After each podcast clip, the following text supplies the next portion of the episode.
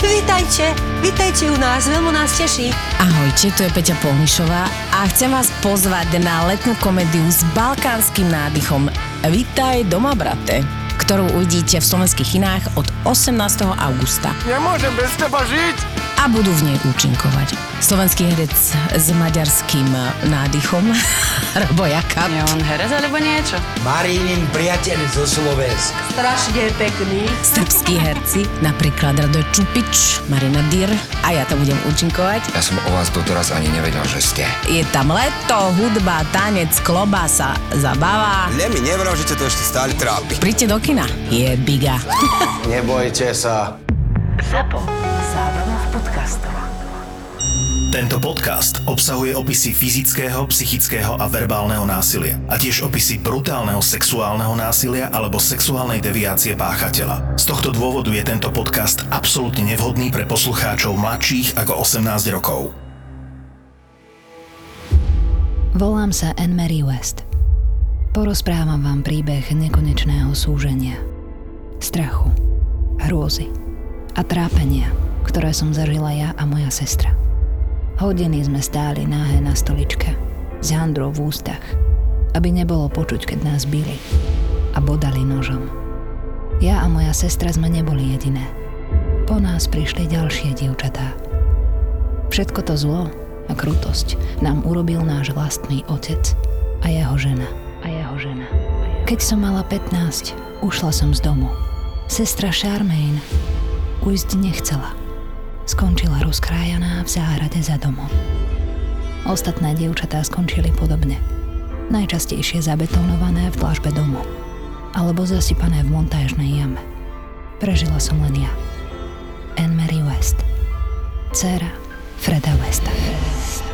Ako by si heslovite, akože pár slovami opísal dnešný príbeh? Má dve oblasti, ktoré sú vlastne najčastejšími oblastiami čo do motivácie ľudskej aktivity. A to je pekúnia a sex.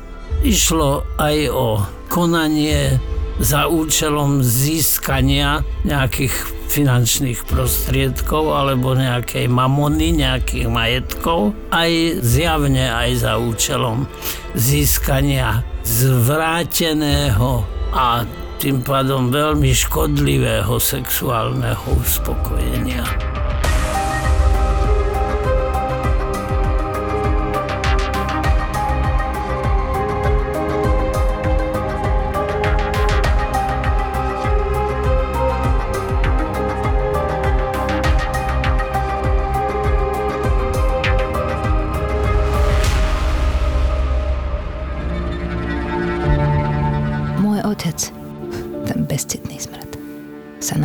29. septembra 1941 v Bickerton Cottage v dedinke Markle v pánstve Hertfordshire v Anglicku.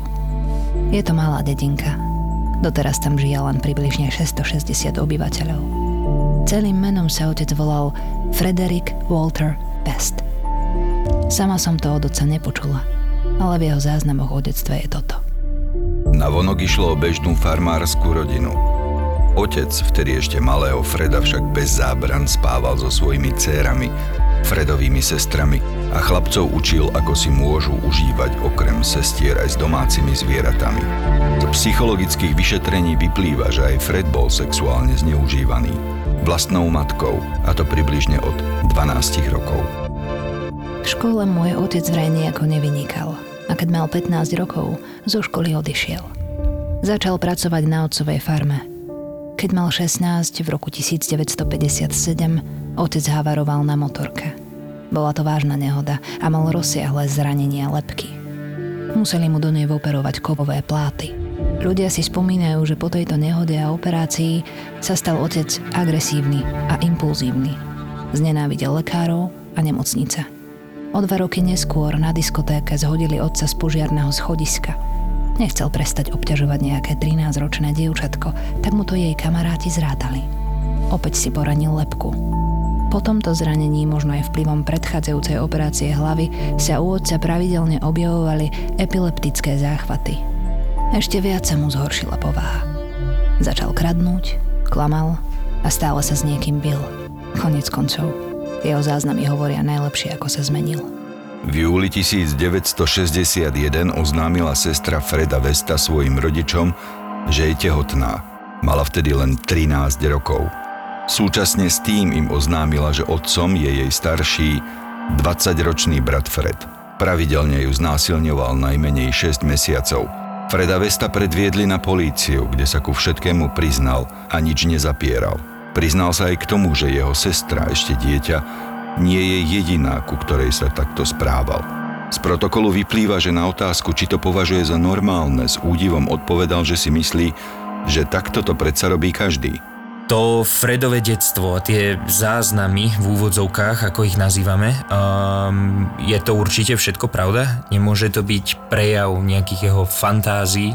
Bavili sme sa o tom, že by to mohla byť nejaká pornografománia, pretože to boli aj jeho subjektívne verbalizácie. Teda to, čo povedal o sebe. Ale to detstvo predpokladám, že to, tá, tá, ten sexuálny život rodiny zvrátený a ktorý sa teda na jeho ďalšom živote zjavne teda podpísal, len nie je to čisté, pretože sú tam tie dva závažné úrazy hlavy, takže organické poškodenie centrálneho nervstva, vrátane teda následnej posttraumatickej epilepsie. To všetko vytvorilo takú psychopatológiu, jednak agresívnu, jednak sexuálne deviantnú. Aj napríklad to absolútna absencia v celej rodine jedného z najvýznamnejších sexuálnych tabu, ktoré existujú v societe ľudskej, a síce incestuózne tabu, to tam absentovalo. To v tej rodine neexistovalo. No e, fakt je jeden, že už v tom čase, keď sa na tieto skutky za ktoré bol vyšetrovaný, tam už malo dôjsť k veľmi detailnému psychiatricko-psychologickému znaleckému vyšetrovaniu a tento človek mal byť spomedzi ľudskej spoločnosti odstránený. Príde mi zvláštne, že ak všetko, čo Fred povedal o tom svojom detstve je pravda, tak prečo ho rodičia zobrali na políciu, keď sa dozvedeli, že počal so sestrou dieťa? Veď to bolo v ich rodine viac menej normálne, podľa toho teda, čo hovorí. Možno toto, čo urobil, že teda znásilňoval 13-ročnú sestru, ktorá potom otehotnela, tak to možno v očiach rodičov spôsobilo prekračenie tej neprekročiteľnej čiary.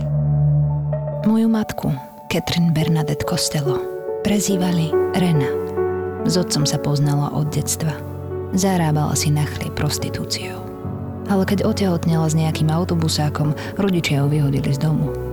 Ten autobusák bol z Ázie a moji starí rodičia povedali mame, že žiadného malého Číňana doma chovať nebudú.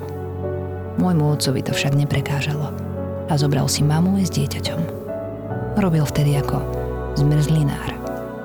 Keď mama porodila dievčatko, dali jej meno Charmaine a odsťahovali sa do škótskeho Glasgowa.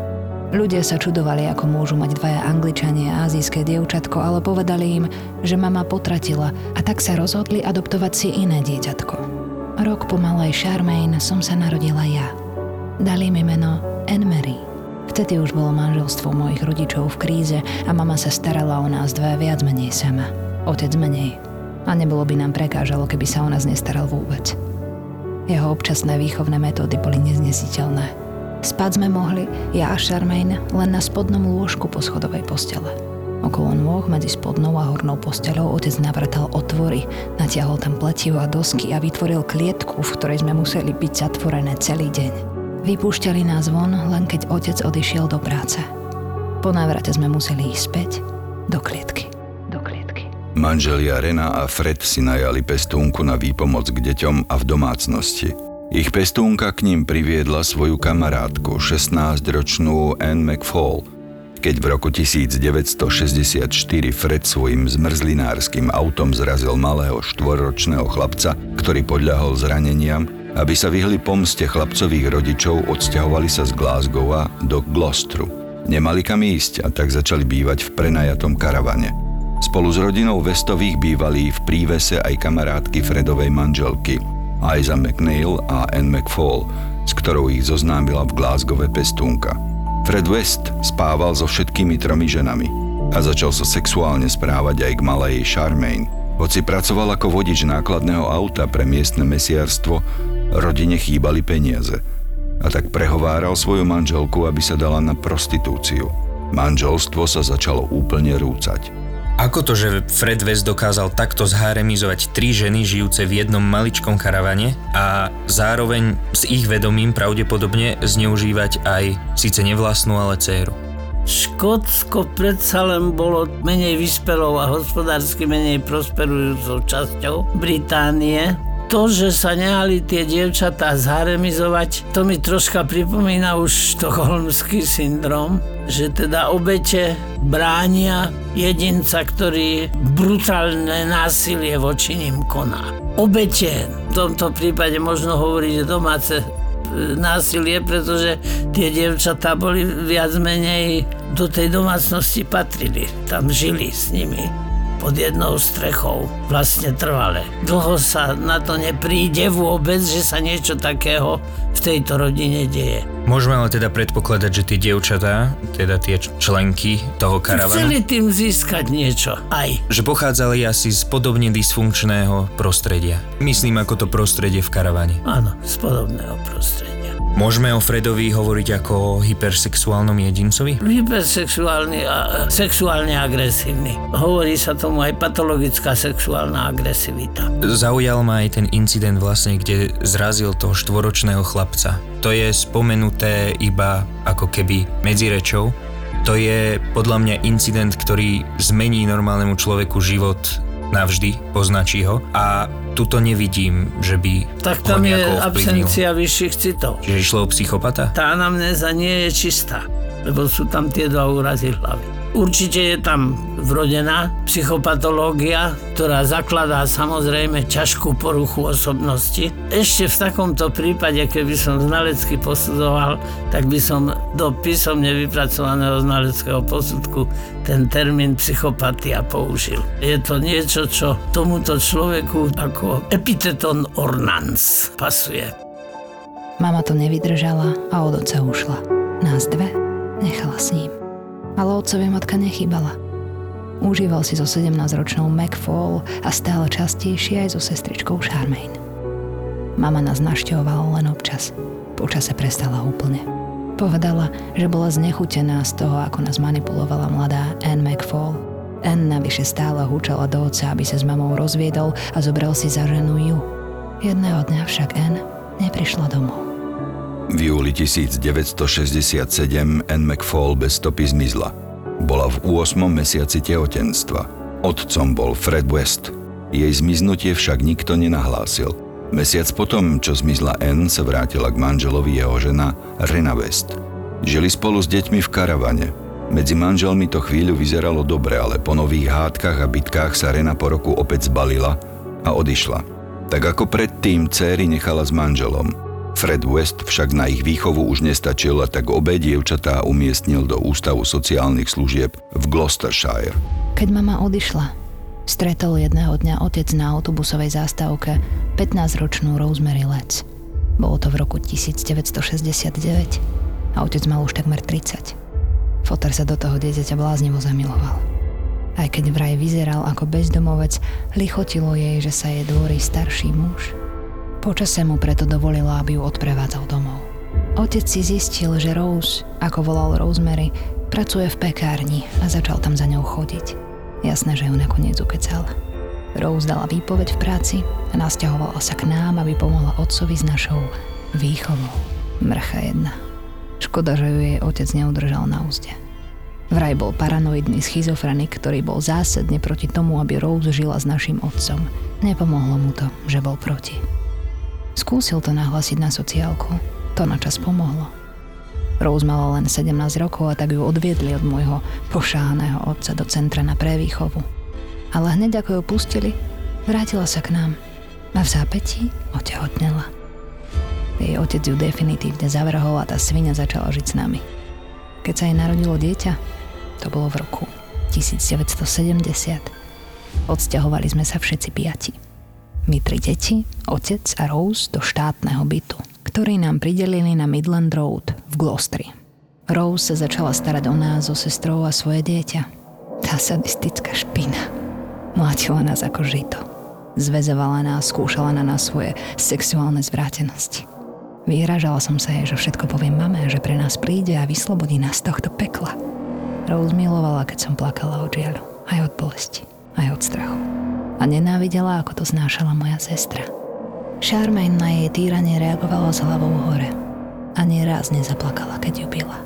Ani vtedy, keď ju prinútila stať nahú na stoličke s handrou v ústach. Ruky mala za chrbtom zviazané remeňom. Mlátila ju varechou a keď ani vtedy Charmaine nezaplakala, Vrazila jej do ľavého členka nôž. Musela ju potom zobrať do nemocnice, ale tam povedala, že to bola nehoda pri domácich prácach. Nikomu sa s tým nechcelo babrať a bolo im ľahšie uveriť do neba volajúcemu klamstvu. To bola pre mňa posledná kvapka. Ušla som z domu a zachránila som si tým život. Vyzerá to tak, že Fred si našiel rovnako zvrátenú partnerku, ako bol on. Čo ti na Merínom opise svojej macochy bije do očí? bola aj Rose deviantná? Sadistický, sadistický, brutálny sexuálny sadizmus, nekorigovateľný a nekorigovaný. Jej otec bol údajne paranoidný schizofrenik a matka údajne trpela depresiami. No tak tá genetická výbava jej bola samozrejme významne narušená. Bolo tam strašne veľa psychopatológie, ale k tomu ešte tá sexuálna zvrátenosť teda sa pridružila. Fred West bol v roku 1971, v čase keď sa Rose Letts starala o tri deti, vo vezení. Ešte 15. júna ho tam navštívila Rose aj s dievčatami. Charmaine sa dohodla so svojou kamarátkou, že keď sa vrátia z návštevy otca, stretnú sa. Keď však Charmaine neprišla, vybrala sa jej kamarátka Tracy na návštevu k Westovcom. Otvorila jej Rose, ale nepustila malú Tracy dnu. Odbila ju s tým, že Charmaine tam už nebýva, pretože sa odsťahovala za matkou. V tom čase už bola Charmaine mŕtva. Jej macocha Rose ju zavraždila. Telo uložila v pivnici domu, kde bývali. Keď prišiel krátko na to domov z väzenia Fred, bez rozpakov mu o vražde povedala. Fred jej pomohol zakopať telo vlastnej zavraždenej céry na záhrade. Zvedavcom povedal, že sa odsťahovala za matkou do Škótska. Odhlásil ju aj zo školy. Otec neskôr spomínal, že mama si zobrala Charmaine preto, lebo ja som nemala dobrú farbu. Neviem, či ty myslela to, že Charmaine bola na polovicu Aziatka. Naša mama sa občas zastavila za nami a otcom, ako sa máme a tak. Tvrdila dokonca, že sa chce dohodnúť o opatrovníctve. Raz prišla aj na Midland Road. To bolo posledný raz, keď ju niekto videl živú. Rena West bola zavraždená, pravdepodobne uškrtená pod vplyvom alkoholu na zadnom sedadle vozidla Ford Popular, ktoré vlastnil Fred West. Jej telo bolo rozštvrtené, nohy a ruky odrezané v klboch, uložené do plastových vriec a zahrabané asi jednu míľu od Match Markle, Fredovho rodiska v blízkosti skupiny stromov, ktorým sa hovorí U-Tree Coppice. Možno to, čo teraz poviem, bude znieť tak trochu cynicky, ale príde mi, že tie vraždy, ktoré spáchali, boli pre nich úplne banálnymi udalosťami v ich životoch. Pri vrahoch, o ktorých sme sa bavili v iných epizódach, tam je podľa mňa jasne vidieť, že to bol do určitej miery prevratný zážitok v ich životoch, ktorý to otočil minimálne o 180 stupňov. Tu ako keby len odstraňovali škodnú. Hovorí sa tomu aj v kriminologicko-psychiatrickej odbornej literatúre vražda bez afektu. Tá zábrana predtým spáchať, zavraždiť jedinca svojho vlastného druhu, zabiť človeka, nám nie je vlastné, je to tabu. Charmaine a Anne-Marie, oni boli najstaršie teda deti a mali veľmi blízky vzťah. To asi aj preto, že všetky tie múky prežili spolu. Myslíš, že tušila, čo sa stalo s jej sestrou? Jej názor na tú nevlastnú matku bol od začiatku vyhranený, takže mohla to tušiť, ale nevieme. Otec si vzal Rose 29. januára 1972. Musel počkať, kým bude plnoletá. Nebol tam nikto z rodiny, ani žiadni priatelia. Len otcov brat John, ktorý mu šiel za svetka. Keď o niekoľko mesiacov Rose znovu otehotnela, presťahovali sa z Midland Road na Cromwell Street. Najprv si dom prenajímali, neskôr ho odkúpili. Horné poschodia prenajímali hosťom a keď Rose porodila druhé dieťa, začala v jednej z izieb s prostitúciou. Ale Rose to bavilo. Dávala aj zadarmo viacerým mužom, aj ženám, čo bývali v dome. Otec nebol lepší. Rose však rajcovalo, keď to bolo, ako vravela, poriadne tvrdé, čo v preklade znamenalo brutálne. Žena vkladala čoraz väčšie veci do zadku a do pipiny a čím viac ich to polalo, tým viac ju to vzrušovalo. Otec sa na to chodieval dívať, niekedy sa pridal. V roku 1977 došlo k zmiereniu medzi Rose a jej otcom. Dokonca si spolu so zaťom Fredom otvorili kaviareň. Podnik však čoskoro skrachoval. Keď sa počase Rosin otec Bill Letts dozvedel, že jeho dcéra si privyrába prostitúciou, nezriekol sa jej. Ale naopak, stal sa jej klientom. Za peniaze chodil súložiť s vlastnou dcérou. Do roku 1983 porodila Rose dovedna 8 detí. Najmenej 3 z nich splodila so svojimi klientmi. Fred všetky deti prijal za svoje. Aj tie, ktoré mali tmavú pleť. Okoliu to vysvetľoval tak, že jeho prababka bola černoška a oni to zdedili po nej. Deti to v ich domácnosti nemali ľahké, veľa fyzickej práce a nesmierne tvrdé až brutálne tresty. Bitka detí poskytovala Rose uspokojenie. V rokoch 1972 až 1991 boli deti v nemocnici dovedna 31 krát, vždy s vážnymi zraneniami. Tie drobné ošetrili doma. Za celý čas nikto nenahlásil incidenty úradom alebo sociálnej službe. Nedokážem pochopiť, že nikto si nevšimol ani jeden podozrivý úraz, ani to, že ide o maximálne nevhodné prostredie pre deti teda ten dom, tá domácnosť, kde žili, veď to bol už viac bordel ako domácnosť. Britské zdravotníctvo si vážim, pretože je tam veľa dobrých odborníkov, majú na vysokej úrovni medicamentóznu liečbu, radikálnu liečbu, všetko. Ale problém je v tom, že zdravotníctvo vo Veľkej Británii má laxný prístup k pacientom. Čo hovoríš na celý ten incident s Rosiným otcom, že vlastne ona tým, jak vykonávala to prostitúciu a on sa stal jej klientom. On už, on už bol asi pravdepodobne v tom čase dosť dezintegrovaný. U, u schizofrenika to incestuózne tábo ani nemusí vôbec existovať. No a u nej neexistovalo, pretože ona bola cit- a citovo absolútne chladná, bezcitná, atrocitná. Američania hovoria o moral insanity. Na to, aby ste mohli počúvať nový príbeh vražedného psyché, potrebujeme partnerov podcastu, ktorí to umožnia.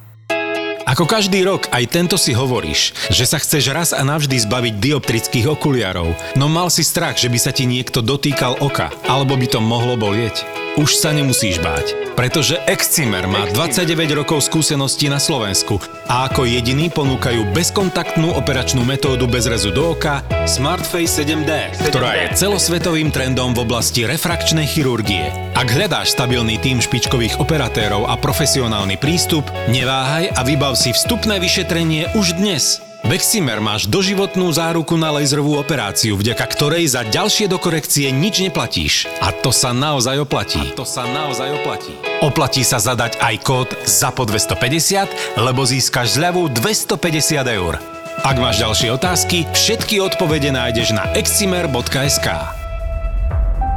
Keď som utiekla, otec a Rose nás ťahovali do mojej izby pestúnku. Volala sa Caroline Owens – Mala len 17 rokov. Samozrejme, že otec hneď začal do takej mladej pipky dorážať. Aký je on skvelý v posteli, koľko žien už urobil, že sa nemusí bať ničoho, lebo on zvládne aj potrat. Vraj ich už urobil stovky.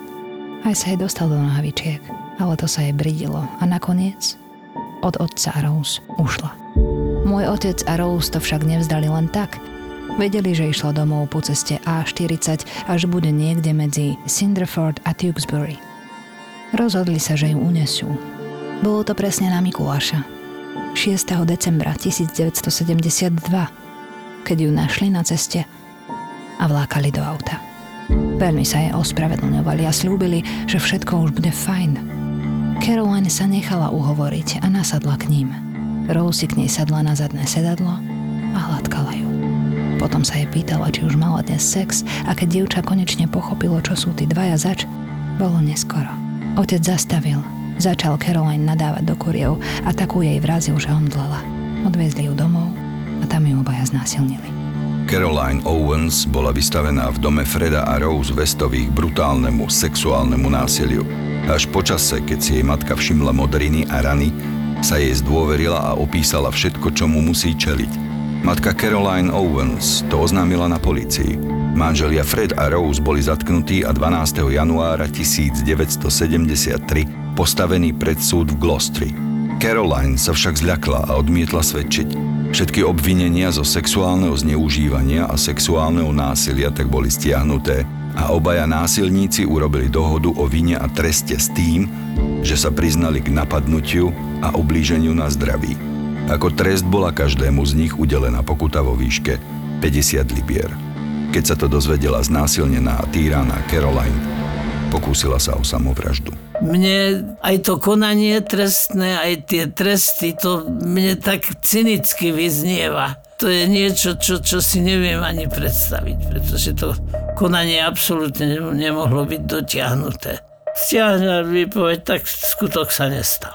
Jakože nestal. Nejaký skutok sa stal alebo ona niekoho krivo obvinila a prečo? Psychiatrické, psychologické vyšetrenia a tak ďalej a tak ďalej. Toto všetko u nás už prebiehalo aj za komunistickej éry.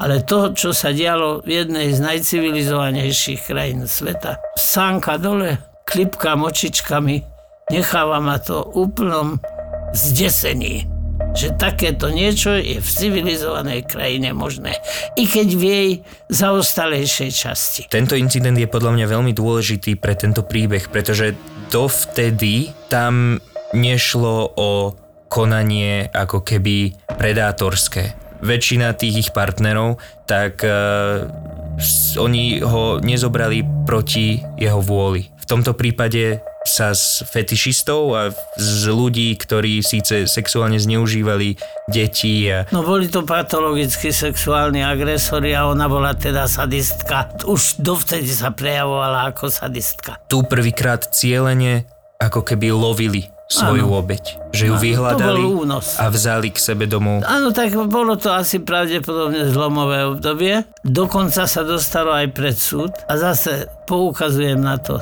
že títo ľudia mali byť veľmi detailne psychiatricko-psychologicky vyšetrovaní, forenzne psychiatricky a forenzne psychologicky.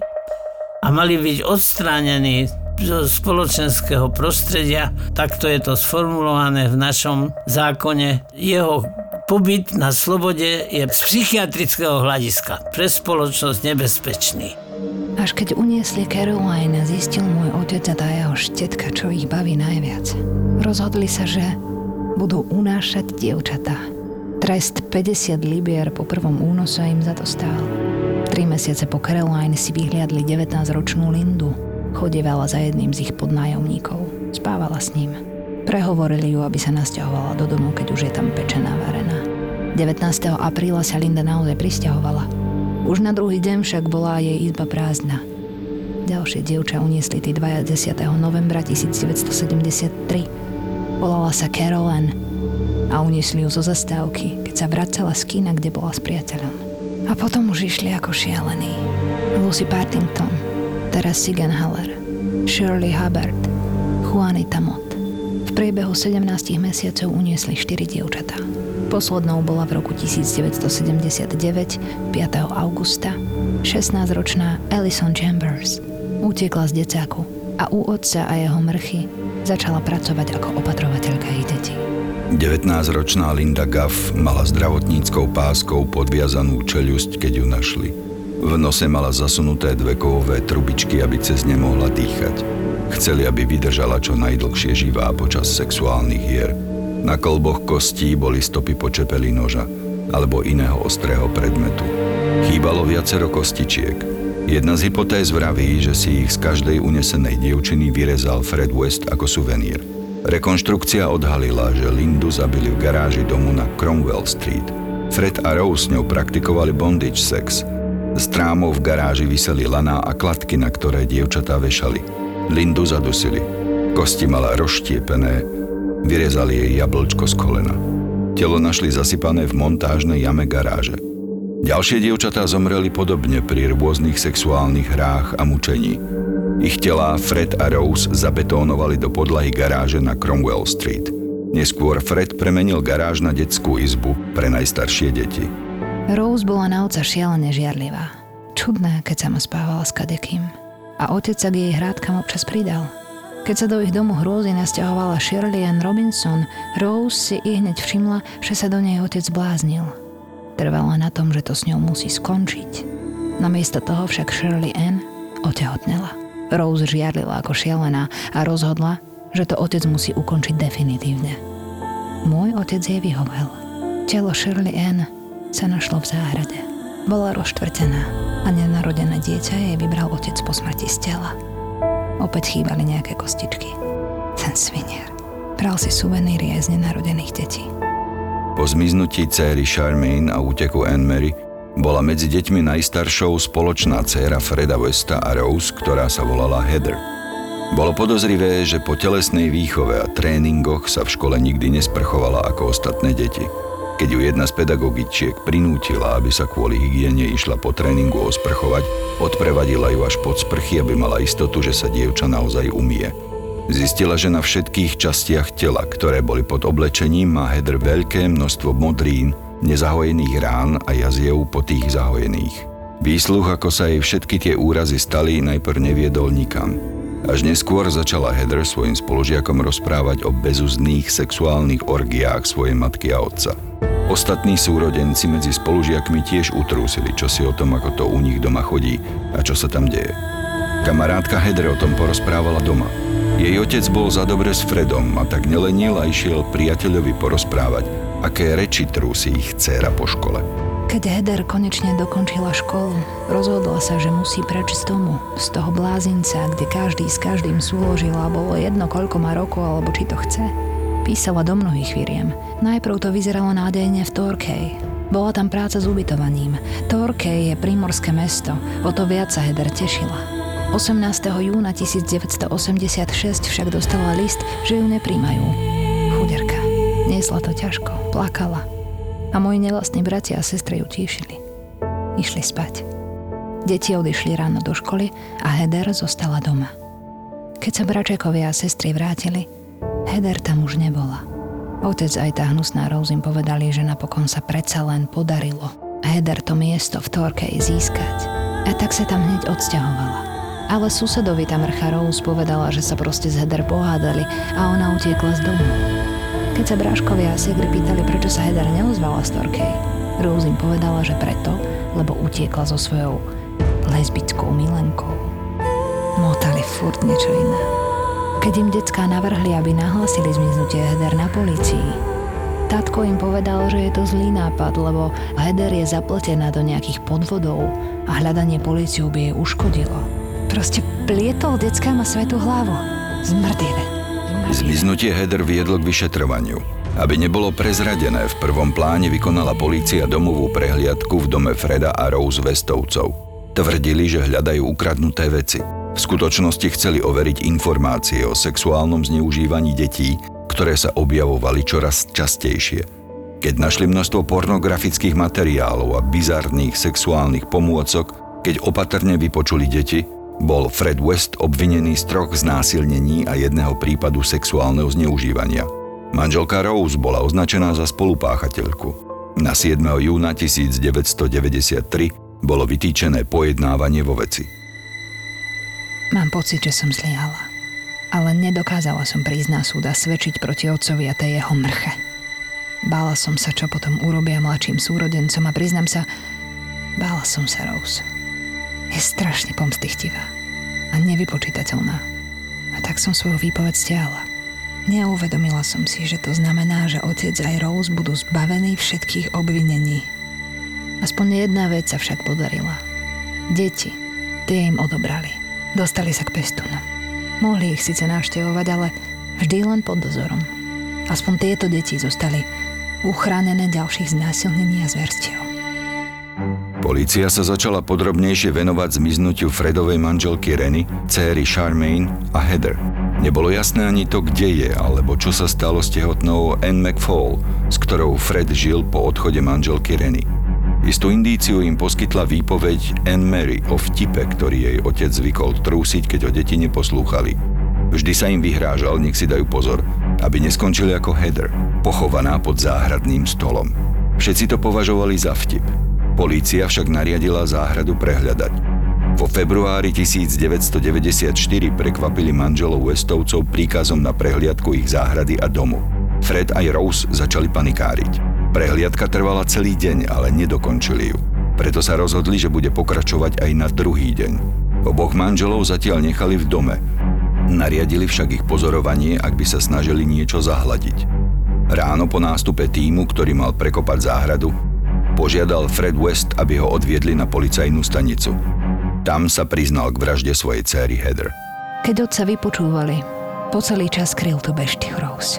Tvrdil, že za všetko môže len on sám. Nepomohlo. Rose zadržali tiež. Pôvodne kvôli sexuálnemu zneužívaniu, ale rýchlo sa to zmenilo a začali ju vypočúvať kvôli vraždám.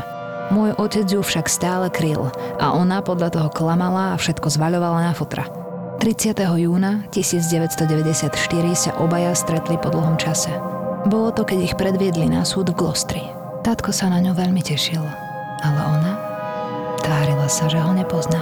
Hrala sa na smutiacu matku a povedala, že ona o ničom nevedela, že je nevinná, hoci bola obžalovaná z deviatich vražd a otec z 12. To otca dopálilo a stiahol svoje priznanie. Podal novú výpoveď a tak, ako bola pravda, poriadne v nej namočil do vraždenia aj tú suku Rose.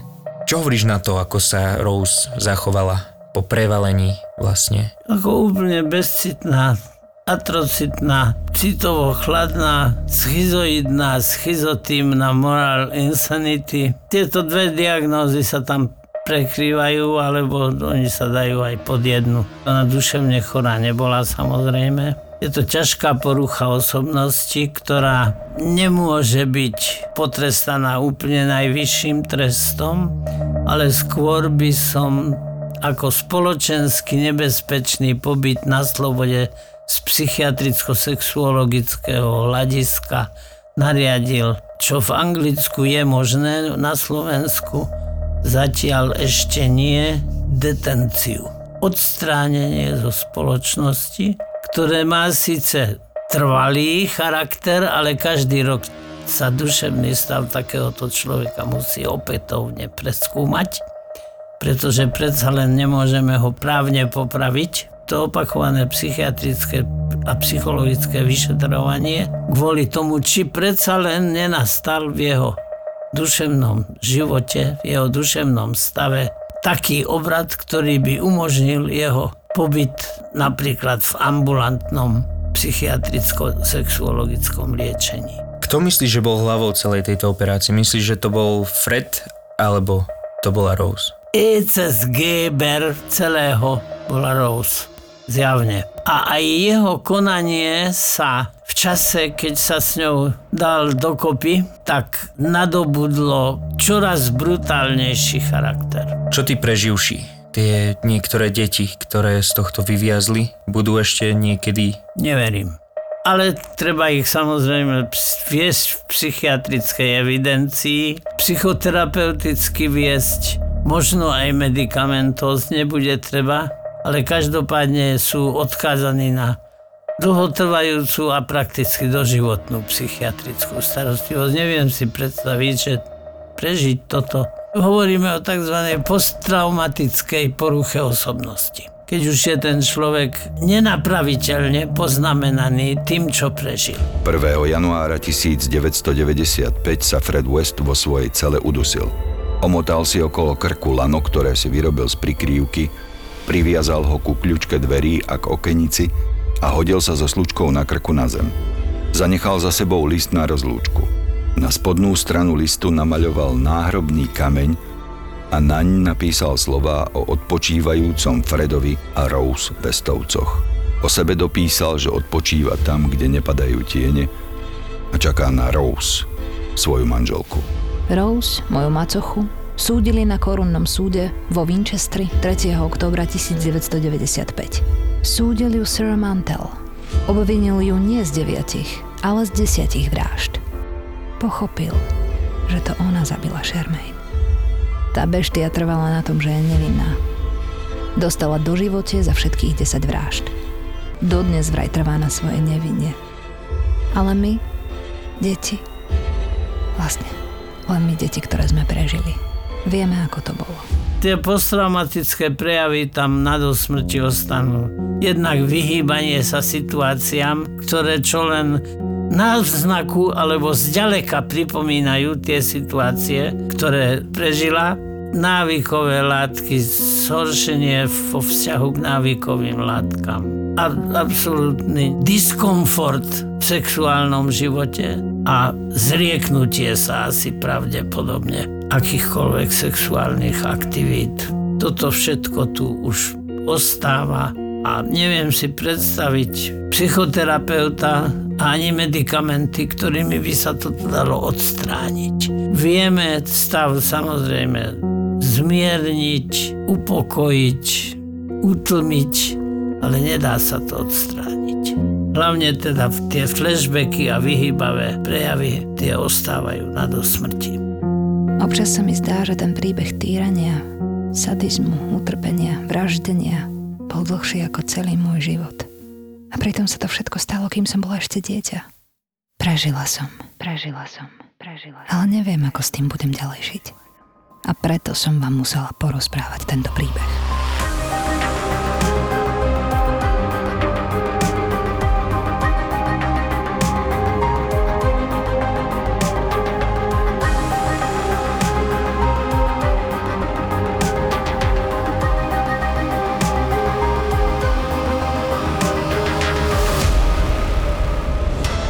Hry o tróny boli na území dnešného Slovenska možno ešte drsnejšie ako v seriáli Game of Thrones.